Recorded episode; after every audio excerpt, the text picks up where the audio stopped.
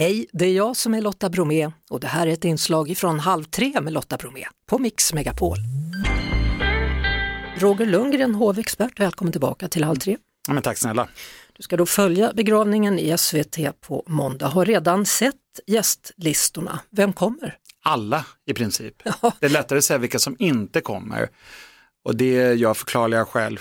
Sådana person, personer som Putin, Belarus ledare, Nordkoreas ledare, Burmas ledare, länder som Storbritannien inte har någon diplomatisk kontakt med. Så många världsledare på samma plats. Har aldrig hänt för.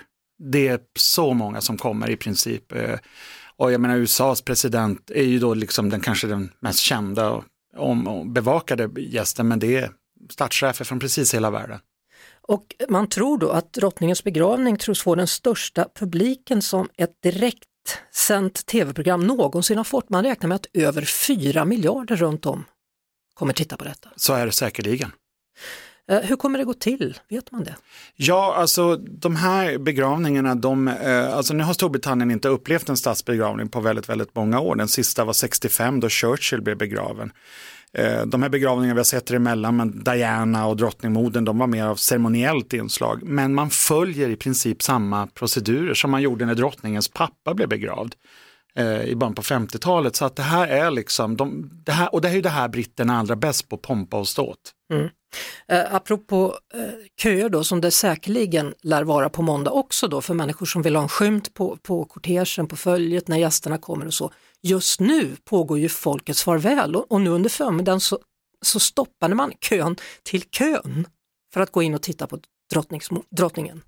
Och ta Ja, alltså, ja, för drottningens kista står ju på Lide Parade i Westminster där i parlamentet Mm. och det är alltså, folk står och köar i 11 timmar för att få defilera bredvid kistan och det är ju helt makalöst enastående och när man tittar på de brittiska tv-sändningarna så kan man ju konstatera att det här görs med stor värdighet och, och stor sorg också. För det här är jobbigt för, för, det där, för den befolkningen. Mm.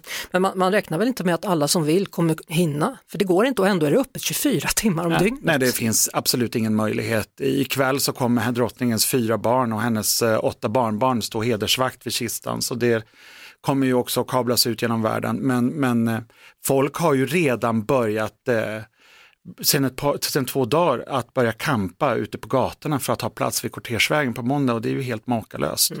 Vet man något mer om vilka som kommer att sjunga exempelvis i kyrkan? När sånt är inte offentliggjort än, liksom hur själva, om det kommer, det kommer inte vara en, en begravning alla Diana, för den hade ju mer populära inslag och sådär i och med hennes ålder och hennes speciella popularitet. Utan det här följer ju med det traditionella, men det är, det är ju ett visst protokoll då som gäller och framförallt i och med alla de här statscheferna som kommer, inklusive våran kung och drottning då som representerar Sverige. Var ska drottning Elisabeth sen begravas? Hon kommer begravas eh, på Windsor, där i eh, Slottskyrkan, där, där hennes eh, make är begravd, hennes mamma och pappa och henne, även hennes syster prinsess Margaret. Så att det, hon kommer där att eh, föras till sista vilan där. Mm. Gör man det samma dag som begravningen? Det Eller? gör man på måndag kväll, precis då. Så kistan färdas sen från Westminster Abbey till Windsor Castle och då åker den närmaste familjen med. Det var ju väldigt speciellt när eh, kistan fördes. Hon har tydligen designat den där bilen själv. Det, det var glastak och glas på sidorna och kistan var upplyst. Det är väl så här att när man är monark och närmar sig det hundra då tänker man på sin begravning och drottningens begravning har paradoxalt övats på sedan 70-talet. För att eh, det är så man gör i Storbritannien och det var ju det som hände när Diana dog, att då visste man inte vad man skulle ta sig till och då gick man istället på drottningmoderns då, som levde då, som var en gammal dams eh, begravningsplaner och gjorde lite mer moderna inslag i den.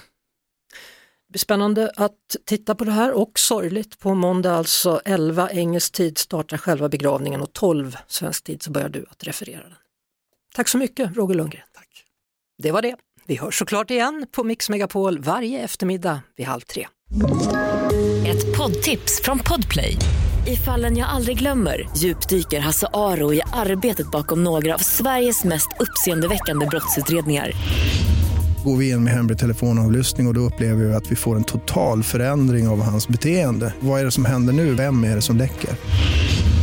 Och så säger han att jag är kriminell, jag har varit kriminell i hela mitt liv men att mörda ett barn, där går min gräns. Nya säsongen av Fallen jag aldrig glömmer på Podplay.